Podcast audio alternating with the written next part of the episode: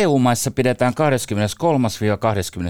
toukokuuta vaalit, jossa valitaan Euroopan parlamentin uudet jäsenet. Suomessa äänestyspäivä on sunnuntaina 26. toukokuuta. Minä olen Pekka Mykkänen, Helsingin Sanomien toimittaja ja entinen EU-kirjeenvaihtaja. Tässä podcastissa ollaan into piukeena eurovaaleista ja yritetään avata kuulijoille, mistä näissä vaaleissa ja Euroopan unionissa on oikein kysymys.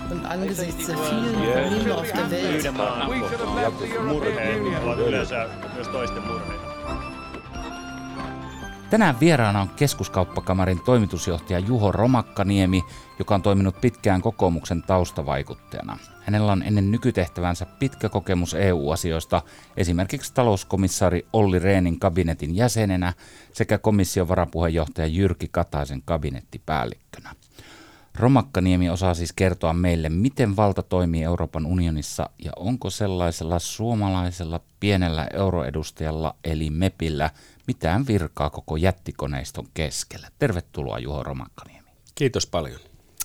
Mä kysyisin alkuun ihan tämmöisen verryttelykysymyksen, että ootko sä into piukeena näistä eurovaaleista? Että onko hyvä pöhinä buugi päällä? Ootko havainnut jotain aktiviteetteja vaaleihin liittyen? Kyllä mä seuraan monella tasolla niitä. Eurooppalaisella tasolla seuraan galluppeja, katson, että miten eri maissa – eri puolueet pärjää ja mitä se tarkoittaa paikkojen jakautumisella Euroopan parlamentissa. Ja Suomessakin kampanjat ja ehdokkaat, ehdokkaat ovat jo vauhdissa. Olen niitäkin seuraillut. Oletko kotiseudulla Kuopiossa käynyt viime aikoina? Oletko nähnyt siellä mitään pöhinää? No en ole nytten useampaan viikkoon käynyt ja viimeksi kun kävin, niin siellä oli kovasti vielä eduskuntavaalipöhinät käynnissä. Kyllä, ihan koukkaushistoria, niin mua on aina askarottanut tämä, että jos Pähkinäsaaren rauhaa ei olisi tehty 1323, niin olisiko meillä savolaista vitsiperinnettä? En tiedä. Kyllä savolaiset on osannut aina päätyä oikealle puolelle rajaa. Hyvä. No niin, mennään asiaan ja, ja tota, vähän koukaten.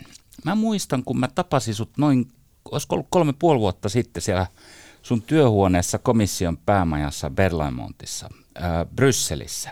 Sä vertasit EUta Yhdysvaltain poliittisen järjestelmään ja sanoit, että ei sitä EUta nyt ole niin vaikea ymmärtää. Niin kerrotko meidän kuulijoille tämän, tämän vertauksen ja vähän perusteluja siihen? Niin, ensinnäkin EU on paljon demokraattisempi kuin useimmat sen jäsenmaistaan. Sekin on usein kuultu väite, että se olisi jotenkin virkavaltainen tai, tai vaikeasti ymmärrettävä. EU:ssa on instituutiot, jotka vastaa tällaisen demokraattisen parlamentaarisen päätöksenteon ihanteita ja jotka vastaa hyvin paljon useiden jäsenmaiden, jäsenmaiden vastaavia. Ehkä USA liittovaltiona on paras mahdollinen vertailukohde EUlle, koska EUssa on samankaltaiset instituutiot. Jos USAssa kongressissa on edustajahuone ja senaatti, ala- ja ylähuone. Samalla tavalla lainsäädäntöelimenä Euroopan unionissa toimii Euroopan parlamentti ja EUn e jäsenmaista koostuva neuvosto. Eli he, he, he säätävät lakia samalla tavalla kuin kongressi Washingtonissa tai eduskunta Suomessa. Sitten taas komissio on, on niin kuin hallitus. Suomessa niin kuin valtioneuvosto plus presidentti vähän ulkopolitiikassa tai, tai USAssa valkoinen talo presidentti ministereineen. Hmm. Ja mikä musta on hassua se, ensinnäkin mä tykkäsin tosi paljon tästä vertauksesta, johtuen ehkä siitä, että mä oon muutaman vuoden asunut Yhdysvalloissa, mutta mulle tuli myös semmoinen hassu ajatus, että hemmetti, tunnetaanko me Yhdysvaltain poliittinen järjestelmä paremmin kuin tämä EU, ja sitä kautta tavallaan yritetään – hahmottaa, että miten tämä meidän oma sydämi toimii. Mitä sanot siihen? No USA on presidenttivetoinen järjestelmä. Se Trumpin twiitit on niin helppo jotenkin käsittää. EUsta koko ajan hoetaan, että se on niin vaikea ymmärtää ja monimutkainen, niin ihmiset sen takia sitä lähinnä kokee, vaikka se totuus on toinen. Hmm. Mä kävin äskettäin siellä sun kotiseudulla Koillis-Savossa Kaavilla ja siellä yksi mies totesi mulle, IT-alalla toimiva mies, että tuota, miksi suomalaiset ei äänestä Jari innokkaasti näissä eurovaaleissa? Hänellä oli musta jännä, jännä tuota selitys, että hänen mukaansa monelle on epäselvää, että mikä sen EUn funktio oikein on. Niin kerro nyt, että mikä sen EUn funktio on niin kuin suomalaisten, tavallisten suomalaisten elämään ja millä tavalla se vaikuttaa meidän arkeen ja, ja muuhun toimintaan? No kaavilaisen näkökulmasta niin, niin demokraattisesti tässä meidän niin kuin yhteiskunnassamme päätökset on delegoitu kolmelle eri tasolla. Kaavissa kunnanvaltuustossa, siis Suomessa lakia säätää ja budjetista määrää e, e, hallitus ja eduskunta Helsingissä ja sitten koko Euroopan tasolla isoimmista asioista ja sinne delegoidulla toimivalloilla sitten Brysselissä päätetään niistä samoista laista ja asioista kuin mitä siellä Kaavilla tai Helsingissäkin voitaisiin päättää. Nämä on pyritty jakamaan tavallaan nämä toimivaltuudet siten, että, että on aina tarkoituksenmukaista päättää isoista asioista, globaaleista kysymyksistä Brysselissä, kuten vaikkapa koko EUn kauppapolitiikasta. Sovitaan EU-Japani kauppasopimus. Sitten taas sosiaaliturvasta, sosiaalipolitiikasta, eläkkeistä päätetään Helsingissä suomalaisten osalta ja kaavilla sitten kunnan koulujen järjestämisestä ja, ja terveyspalveluiden järjestämisestä.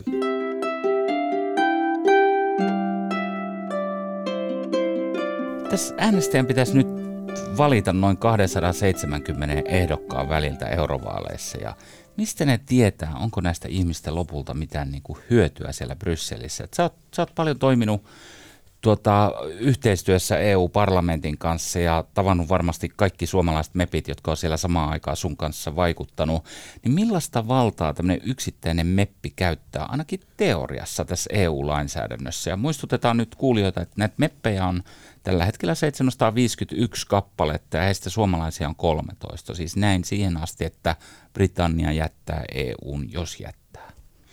No se vertautuu samalla tavalla kuin, kuin vaikkapa kansanedustajan valta eduskunnassa, mutta, mutta EU-parlamentissa niin sanottu ryhmäkuri ja tällainen niin kuin hallituksen parlamentaarinen tukeminen kaikessa ei ole aivan yhtä tiukkaa kuin eduskunnassa.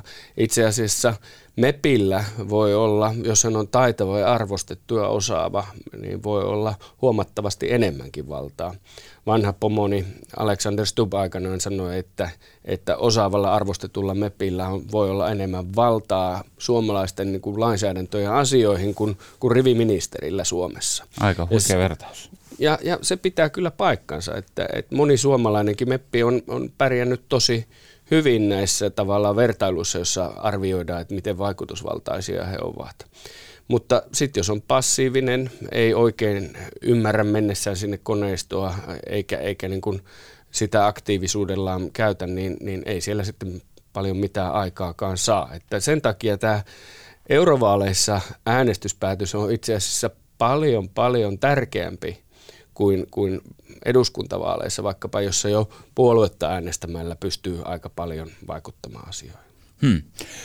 Toinen yleinen juttu, minkä mä kuulen niin kuin kadun ja kylänmiehiltä ja mitä mä näen usein verkkokeskusteluissa on se, että eihän se Suomella suomalaisilla ole mitään valtaa siellä EU:ssa. Me ollaan vaan vähän yli yksi prosentti siitä väestöstä ja Saksa ja Ranskahan siellä lopulta kaiken päättää, niin onko tämä totta, tarua vai jotain siltä väliltä? Jotain siltä väliltä tämäkin.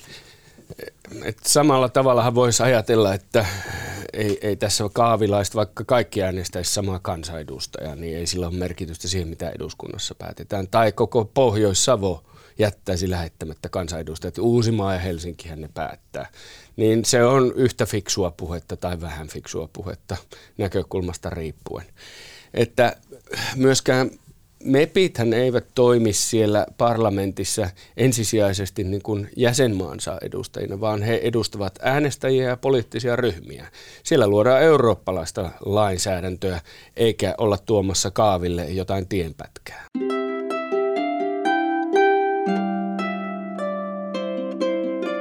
Monelle kansalaiselle voi olla täysin epäselvää, että mitä kaikkea ehtii tapahtuu ää, tässä myllyssä, tässä Brysselin kuuluisessa ja ehkä vähän kryptisessä myllyssä, kun komissio putkauttaa ulos jonkun uuden lainsäädäntöhankkeen, niin avatko vähän tätä, että millainen mankeli siinä edeltää jo ennen kuin sitten komissaari tulee podiumille ja sanoo, että komissio on päättänyt esittää tällaista asetusta tai direktiiviä, niin mitä kaikkea sutinaa tapahtuu ennen sitä? Tässäkin kannattaa, se on, prosessi on loppujen lopuksi hyvin yksinkertainen ja hyvin samanlainen kuin täällä Helsingissä lainsäädäntöprosessi hallituksen sisällä ministeriössä valmistelu ennen kuin se putkahtaa eduskuntaan.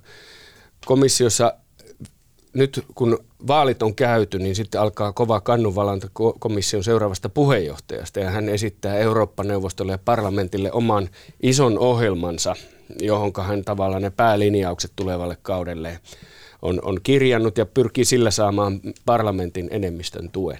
Ja kun tämä ohjelma on saatu, saatu hyväksyttyä hänet valittua komission puheenjohtajaksi, komissio kasataan ja sen jälkeen sitä ohjelmaa ryhdytään panemaan toimeen. Eli siitä jo näkee siitä, siitä ohjelmasta, joka ensi kesänä todennäköisesti hyväksytään, että mitä seuraavan viiden vuoden aikana painotetaan. Sen jälkeen se on vielä järjestäytyneempää ja, ja avoimempaa kuin suomalainen hallinto siinä mielessä, että komissio joka vuosi loppuvuodesta julkaisee seuraavan vuoden työohjelmansa, johon se on kirjannut kaikki lainsäädäntöhankkeet, jotka se aikoo antaa seuraavan vuoden aikana ja vielä aikataulutuksenkin monesti.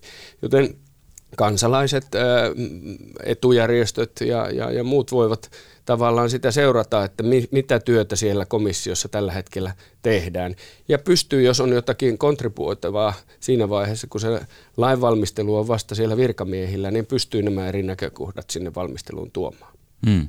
Jotenkin arvioiden mukaan Brysselissä toimii jopa 30 000 lobbaria. Lobbaritko ne lait kirjoittaa? Miten paljon ne pääsee veivaa sitä myllyä ja, ja vaikuttamaan siihen, mitä siellä tapahtuu? No se komission virkakunta on kyllä varmasti maailman paras. Siis se on, eh, on ollut upea päästä siellä komissiossa, kahden komission, Barroson kakkosen Junckerin komission aikaa työskentelemään briljanttien virkamiesten kanssa. Integriteetti on korkealla, he ymmärtävät asiansa ja ovat, ovat todella korkean tason asiantuntijoita. Ja lopparit ei niin sanotusti melskaa siellä. Itse asiassa väittäisin, että vähemmän vaikuttaa EU-päätöksentekoon kuin vaikkapa Washingtonissa tai Helsingissä lopparien vaikutus, vaikuttajajärjestöjen toiminta. Mutta kyllä virkamiehistä on siinä mielessä transparentti ja avoin, että he mielellään kuulevat kaikkia näkökantoja etukäteen ennen kuin valmistelevat asioita.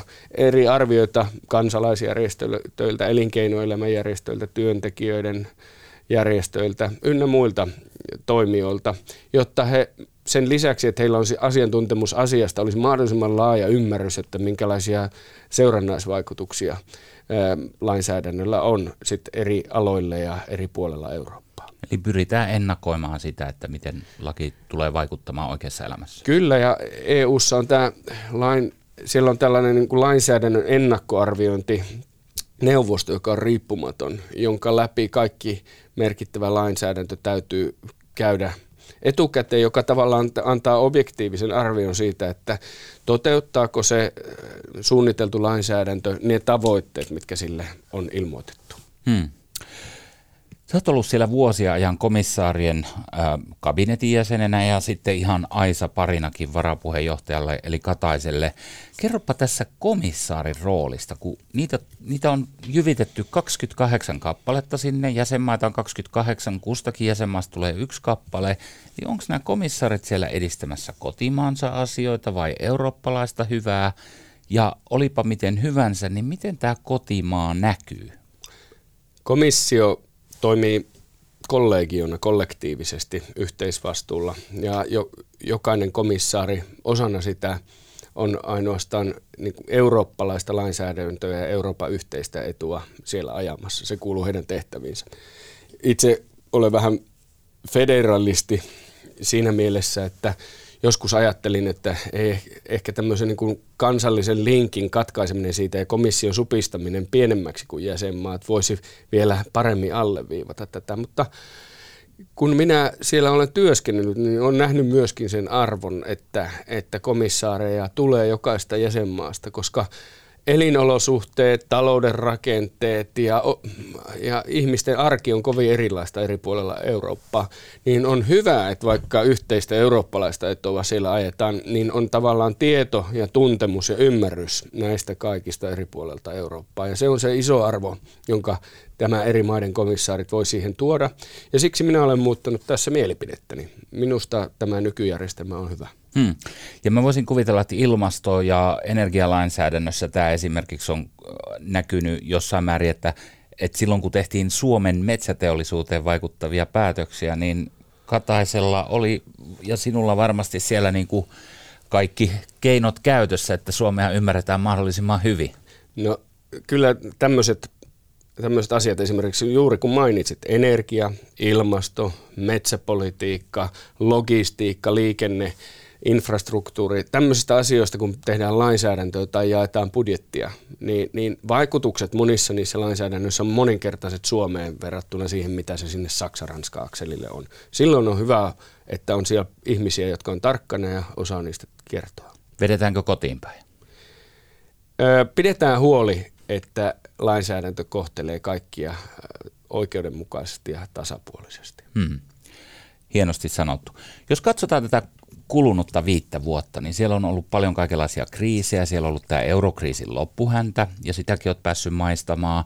Maahanmuuttokriisi iski kesken kaiken ja sitten tuli vielä tämä Brexit, joka on ehkä suurin tämmöinen unionin niin kuin identiteettiä koetteleva kriisi ikinä. Miten hyvin sun mielestä EU-koneisto on näissä pyörteissä pärjännyt ja missä sun mielestä niin kuin Jean-Claude Junckerin komissio on onnistunut hyvin ja nyt kun oot vapaa mies siitä koneistosta, niin kerro myös, että missä on sun mielestä pahimmin möhlätty? No ensinnäkin on todettava se, että niin kauan kuin minä muistan tämän Suomen jäsenyysajalta, niin aina on joku kriisi ollut EU-ssa menossa. Että se kriisi on ikään kuin enemmänkin pysyvä olotila. Se on sitä politiikan luonnetta, että jotain asiaa aina kaatu, päälle kaatuvaa hoidetaan.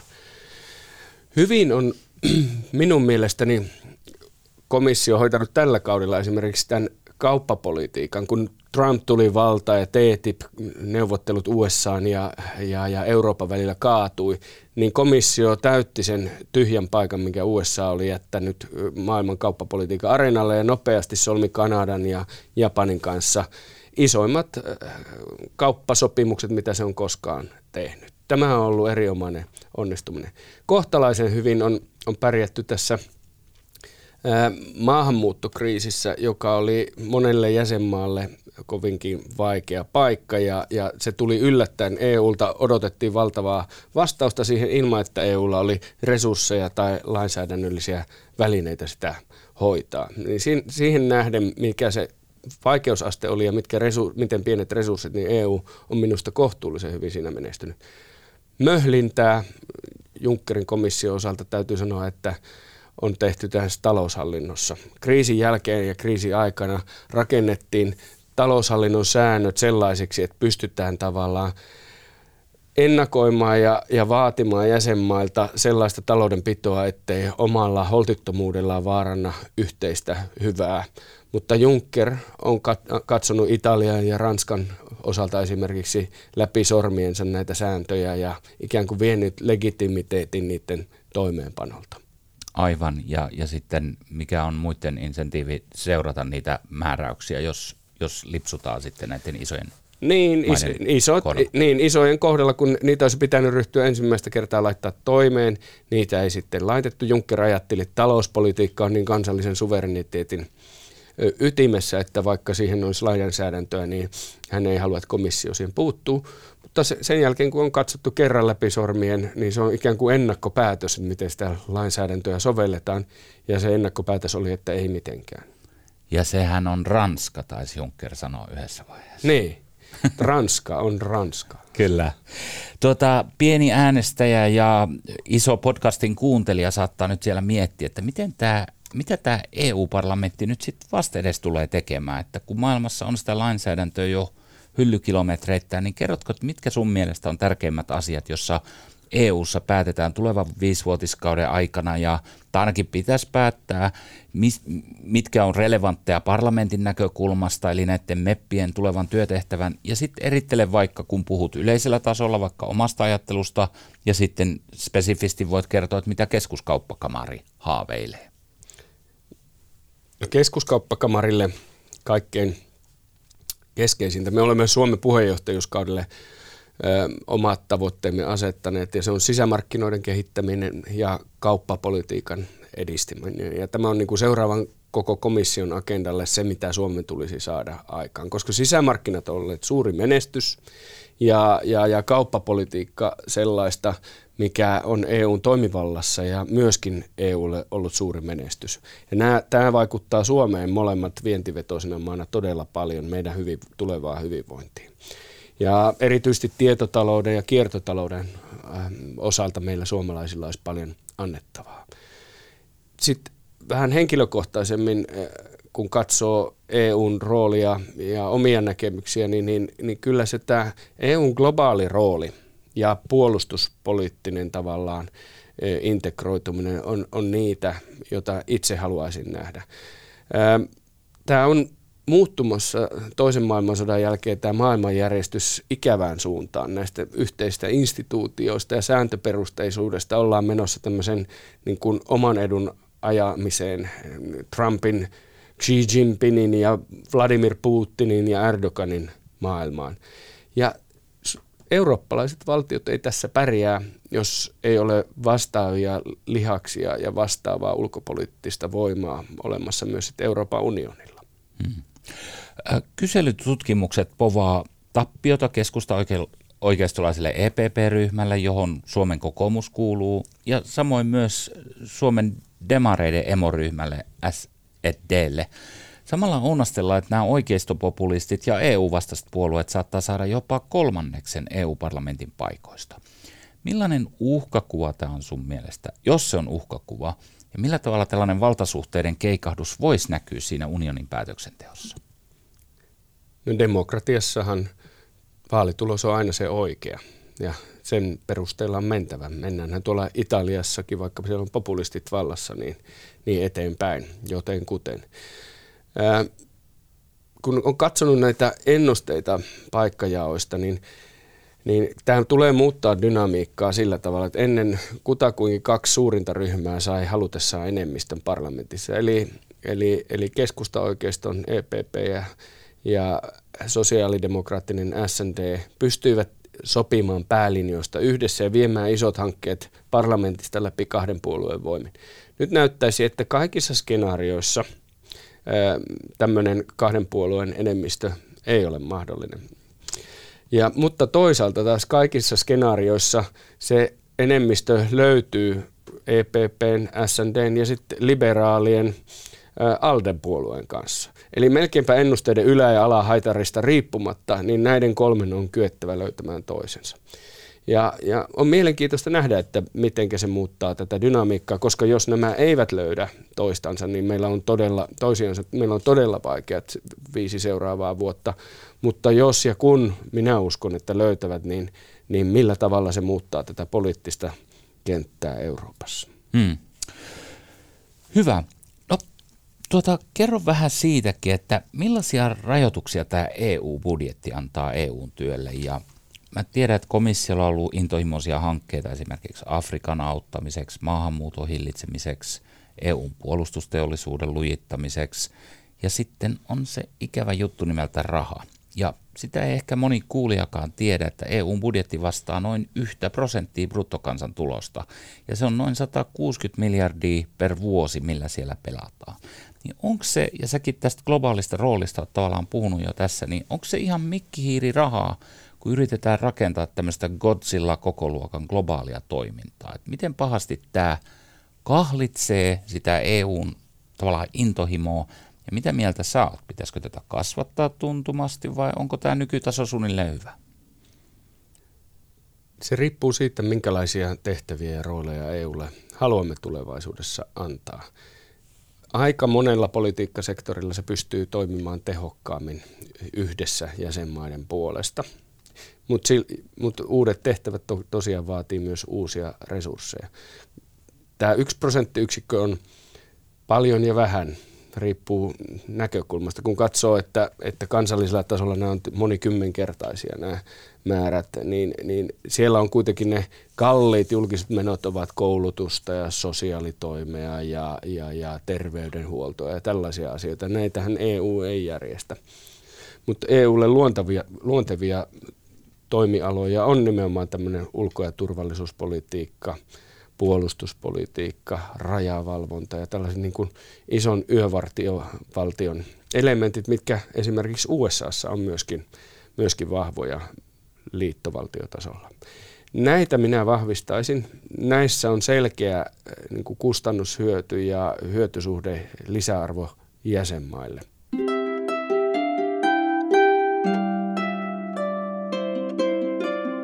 EU-byrokratia on usein kansalaisille täysin kasvotonta, niitä ei tunneta niitä henkilöitä siellä, mutta ihmisiä siellä todellakin on töissä. Ja komission pääsihteerinä on nyt toiminut runsaan vuoden ajan tämmöinen hyvin voimakas tahtoinen saksalaisjuristi Martin Selmayr, joka junaili itsensä tällaiseen tehtävään salaman nopeasti, hähmäsellä ja monia suututtavalla tavalla viime vuoden helmikuussa, ja tästä on EU-parlamenttikin erittäin kipakasti lausunut. Monet komissaarit inhoa tätä Selmairia, joka on taas tämän puheenjohtaja Jean-Claude Junckerin luottomies ja entinen kabinettipomo.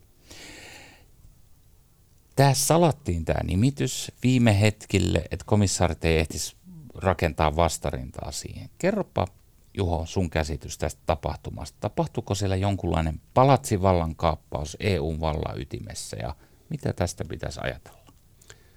Kyllä ja ei tapahtui ehdottomasti sellainen nimitysprosessi, joka ei kestä tavallaan moraalista päivänvaloa.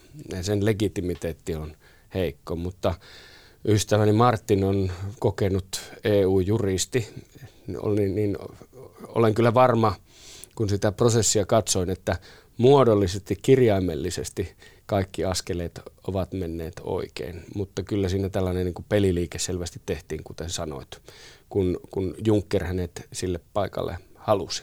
Hmm.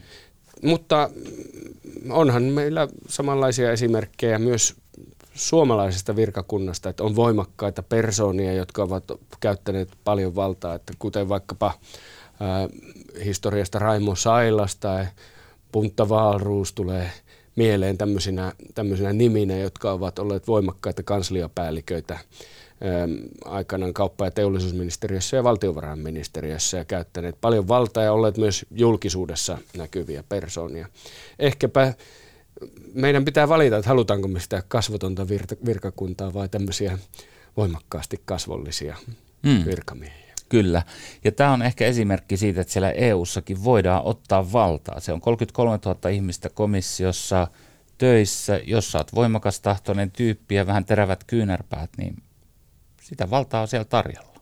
Kyllä, kyllä sitä on ja, ja ei sitä kukaan toiselle tule hopealautasella antamaan. Virkakunnassa tai sitten neuvostossa jäsenmaiden välillä tai parlamentissa. Et siellä se pitää niin kuin politiikassa muuallakin ottaa omalla osaamisella, asiantuntemuksellaan, mutta myös sillä, sillä kyvyllä haistaa paikka, milloin on aika toimia. Hmm. Tätä Selmairin vallahimoa pidetään suurena ja hänen kerrotaan johtavan komissiota suorastaan diktaattoriotteen. Yhdessä artikkelissa kerrottiin, että hän nöyryyttää ja itkettää muita kabinettipäälliköitä. Selmair tässä Liberation-lehden artikkelissa kiisti kaiken, mutta sanoi ollensa kova yhdelle kabinettipäällikölle, sinulle Romakkaniemi. Kerropas tästä vähän, että millaista tämä teidän kahnaus on ollut ja, ja tuota, ja sitten näin, että pitäisikö eurooppalaisten meidän äänestäjillä olla huolissa, että eu tämmöinen vallankäyttö on ylipäätään mahdollista. Ja siellä siis on erittäin voimakkaassa roolissa henkilö, joka on virkamies. Niin, ei savua ilman tulta siltä osin, että kyllähän, kyllähän on tosi voimakas vallankäyttäjä ja keinot on yhtä kyseenalaisia tai hyväksyttäviä kuin politiikassa yleensäkin, tuolla virkakunnassakin. Minkä takia hän minut mainitsi, niin johtuu varmasti siitä, että minä olin niitä ainoita ja välillä se ainoa, joka hänelle uskalsi, uskalsi julkisesti pistää vastaan silloin, kun paikka tuli. Ja hän joutui tavallaan ottamaan huomioon, niin otettiin julkisesti yhteenkin kabinettipäällikkökokouksissa toisten edessä useampia kertoja asioista. Ja tämä, minä otin tämän semmoisena lämminhenkisenä huumorina sitten tämä haastatteluheito ja olemme kyllä yhteyksissä olleet tämän jälkeenkin ja, ja mielestäni hyviä ystäviä edelleen Martinin kanssa. Mutta se on sitten toinen kysymys. Minä pystyin siihen. Virkakunnassa, kun hän on nyt erityisesti virkakunnan vanhin, niin, niin siellä – ja hän on näyttänyt, että hän on häikäilemättömästi sitä valtaansa pystyy käyttämään, niin, niin tietysti huomasin olevani eri asemassa kuin ne komission uravirkamiehet, jotka oli kabinettipäällikköinä ja näkivät itsensä vielä siellä uralla viiden ja kymmenen vuodenkin päästä. Kun minulla oli päivän selvää jo alusta saakka, että, että minä en virkauralle komissioon pyri, niin mä pystyn myös pitämään sen integriteettini paljon voimakkaammin. Sun oli helpompi soittaa suuta Martinille. Kyllä. Näin. Hyvä. Tuota, ja sehän sulta saattaa onnistua jossain yhteyksissä. Joskus. En ole ollut ujo lausumaan mielipiteitäni missään koskaan. Mä ymmärrän, että sosiaalisessa mediassakin ihmiset on saanut päästä tästä tietoiseksi. No se on vain yksi kanava, missä voi viestiä. Hyvä. EU-komissiossa olit mukana, mukana tekemässä päätöksiä ja ehdotuksia, jotka vaikuttavat tosiaan 510 miljoonaa ihmisen elämään ja asioihin. Sitten tulit johtamaan Suomen keskuskauppakamari, joskus siellä 20 000 firmaa, jotka siellä on ikään kuin jäseninä tai liitännäisinä siellä, niin eikö tällainen suomalainen pikkukuvio ahdista tuollaista kiihkeiden vallantäyteisten vuosien jälkeen? Että miltä tämmöinen jopi nyt tuntuu? No se on hyvin erilaista, että, että tota, siellä todella pysty tietää oman kädenjälkeensä monessa isossa kysymyksessä, vaikkapa EUn päästökaupan uudistamisen suhteen tai jonkun kaup- ison kauppasopimuksen neuvotteluvaiheen ratkaisevien asioiden suhteen. Se on vaikuttanut puolen miljardin elä- ihmisen elämään suoraan ja globaalisti ehkä vielä suuremmalle porukalle. Mutta sitten taas täällä Suomessa, mä oon suomalainen ja mua kiinnostaa myös Suomen menestys ja sillä, millä Suomi pärjää. Ja tuolta ulkoa katsottuna oli aika huoli tästä päätöksentekokyvystä ja kyvystä uusiutua, joka tällä vuosituhannella on käynyt kovin vaikeaksi. Ja, ja halusin ottaa sellaisen haasteen vastaan, että pystynkö täällä kontribuoimaan. Ja tämmöisen vaikuttajajärjestön kärjessä pystyy paljon laajemmalla agendalla – myös sitten tavallaan tarjoamaan apua, neuvoja, ideoita, asioita sinne päätöksentekoon. Ja Suomessa se on sitten paljon mutkattavampaa, että mä olen tässä eilisen ja tämänkin päivän aikana jo useamman ministerin ja useamman tulevan ministerin kanssa vaihtanut ajatuksia. Eli kynnys on aika matala täällä päästä vallantekijän Kyllä, ja täällä, täällä, täällä se on niin kuin mutkattomampaa ja, ja, ja sillä tavalla helpompaa keskustella ihmisten kanssa ja, ja kyllä se tuolla Brysselissä on välillä aika muodollista ja monen mutkan takana. Annapas arvosana tälle Suomen EU-osaamiselle, kun ajattelet ministereitä, poliitikkoja, eduskunnan ihmisiä, virkamiehiä, lobbareita, teollisuutta ja niin poispäin, niin miten hyvin me pärjätään siellä, kun ajatellaan sitä osaamista? Yläkvartaalissa. Pärjätään tosi hyvin mun mielestä nykyään. Ää, parhaiten itse asiassa MEPit. Tämä meidän vaalijärjestelmä tavallaan asettaa heidät semmoisen aseman, että sinne täytyy todella haluta, jolloin, jolloin ihmiset pistää itsensä likoon. Ne valittavat MEPit ovat siis sellaisia, jotka ovat kokeneita poliitikkoja, entisiä ministereitä, puoluejohtajia ja tällaisia, jotka vielä haluavat näyttää, että he pyst- eurooppalaisella tasolla haluavat myöskin sit osallistua päätöksentekoon. Siksi suomalaiset MEPit on ihan siellä kärkiporukassa, kun katsotaan näitä eri kansallisuuksia. Komissaarit on meillä ollut erittäin hyviä, kaikki kolme, mitä Suomella on ollut. Olen tietysti ehkä vähän puolueellinen, kun kahta heistä olen palvellut, mutta, mutta olen nähnyt, että miten tehokkaasti he ovat pystyneet asioita, asioita sitten edistämään, mitä heidän agendallaan on ollut. Ja suomalainen tämä päätöksentekojärjestelmä Helsingissä tekee sen, että että ministerit on sparrattu. Meillä eduskunta tavallaan vahvistaa ne EU-linjaukset, mitä Suomi jäsenmaana neuvostossa edistää. Ja ministerit joutuu tavallaan jo suuren valiokunnan sparraukseen täällä kotimaassa, joten heillä pitää olla tavallaan asiat hyvin opiskeltuna ja kunnossa ennen kuin he edes lähtevät Brysseliin, jolloin he pärjäävät sielläkin paremmin kuin keskimääräinen ministeri EUsta. Hmm. Hyvä. Tämän kysymyksen esitä sitten monelle vieraalle, jotka käy tässä ohjelmassa. Että kannattaako näissä vaaleissa nyt sitten äänestää, kun ei sen naapurin reiskakaan taida mennä urnille? Äänestäminen ei ole velvollisuus, vaan pyhä oikeus. Liian harva ihminen maailmassa saa äänestää vapaissa vaaleissa ja sitä kautta käyttää sitä omaa osa, osansa vallasta mun mielestä on typerää ajattelua se, että se ei mihinkään vaikuta. Se on vähän kuin ilmastonmuutoskeskustelussa, että mitä se pieni Suomi voisi tehdä. Jos kaikki ajattelee näin, niin sitten tota, ei tapahdu mitään. Mm. Ja äänestämättä jättäminenkin on aina aktiivinen päätös antaa täysin päinvastaiselle näkemykselle kaksinkertainen painoarvo. Kyllä. Äh, kiitos Juha Romakkaniemi keskuskauppakamarista ja kuuntelijoille. Tässä oli tämänkertainen Into piukeena eurovaaleista podcast. Lisää vastaavaa on tulossa lähipäivinä ja pysykää kuulolla, tiedä vaikka innostuisitte luovuttamaan äänenne jonkinlaisen eurooppalaisen tahon käyttöön. Kiitos sulle Juho. Kiitos.